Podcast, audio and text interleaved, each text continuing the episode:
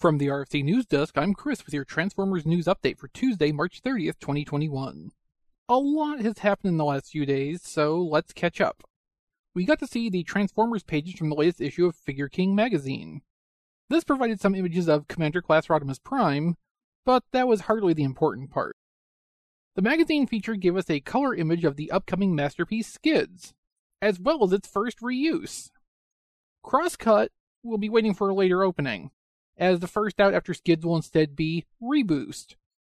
If you're not familiar with that character, don't worry, it didn't exist before now. Reboost is another Diaclone alternate deco newly adapted to life as a Transformer. This is the red Honda City R, and is apparently at least loosely based on a car that designer Kojin Ono actually drove once upon a time. We're also hearing some other details about the Skids project in general, which suggests that there are some contributing factors to the stylistic change seen here versus most modern masterpieces. Skids and the new Honda mold family are possibly meant to celebrate Diaclone's anniversary, which would in part lead to the more toy based styling of this figure. Along with that, the Honda City lineup of cars was apparently pretty popular in its time, and this is intended to be a nod to that history as well. Add in that Skids has almost no cartoon presence, and it's looking more like Skids and the Mold family are going to be outliers rather than necessarily setting the example for what will come after. Speaking of what comes after, the same article in Figure King had a text segment, expanding on Skids and Reboost a little. But it also let slip that Raiden was being worked on again. Raiden had been alluded to in late 2019, and then quietly swept under the rug. But it sounds like it's back on the books now. Little details available, obviously, except that the size is described as being similar to Unite Warriors. This probably fits in with what we had suspected would be the case. The train bots would not themselves be masterpiece size or probably complexity, but the entire unit of Raiden would be considered the masterpiece. Just as Unite Warriors Devastator was unofficially considered a masterpiece by its designer. One other name was dropped in talk of current masterpiece projects Skyfire. Now, that's going to be an interesting one. Skyfire was an awkward subject in the Japanese broadcast of G1, since he was loosely based on a toy being sold by a competitor. That probably isn't felt to be the same sort of problem now, especially coming up to almost two years after the Commander class toy was sold. But the other potential complicating factor here is that Skyfire is bloody well huge. To make a Skyfire robot that's at least kind of in scale with other Masterpiece Autobots would be a challenge. An expensive one. It's hard to guess exactly, but it seems like good chances Raiden and Skyfire may end up competing with each other for the title of new most expensive masterpiece release when their tickets come up. From some of the international Amazon sites, we've learned the first scraps of information about an upcoming subline that may be an Amazon exclusive. The Golden Disc Collection may be the successor to Galactic Odyssey, as a subline imprint alongside Kingdom. Two products have been found from this branding so far. First up, we have a listing for Ranger Puffer, which I suppose is going to call for some explanation. While it may sound more like a Power Ranger who's taken up vaping, it's a bit less odd than that. Extra information extracted about this listing indicated that it's a two pack rather than a single strangely named robot.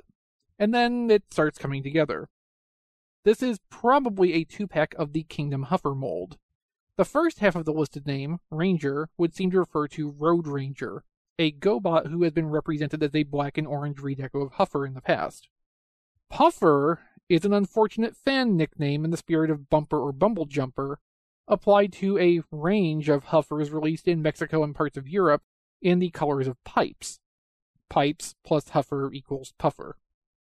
Now, Puffer won't be existing in lieu of an actual Pipes as that retool is expected as part of a later deluxe wave in the normal run of Kingdom.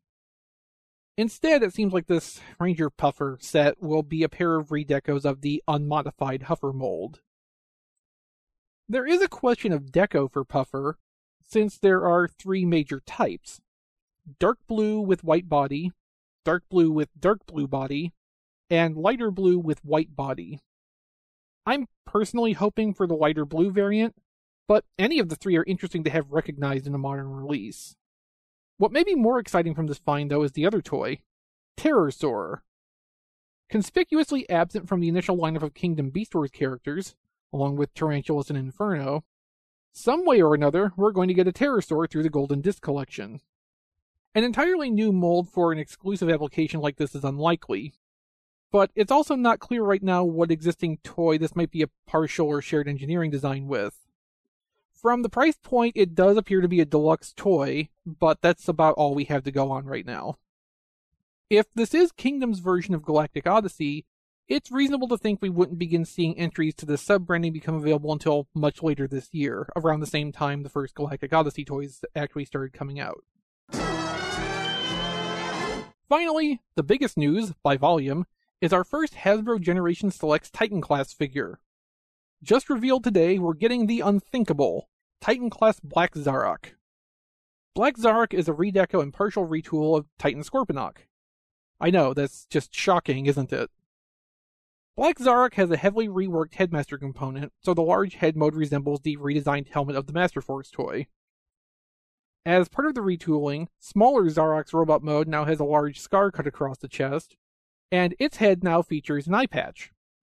Looks like Lord Zarak has seen some better days. Black Zarak will also come with a tremendous spear to further carry out accuracy to the original toy.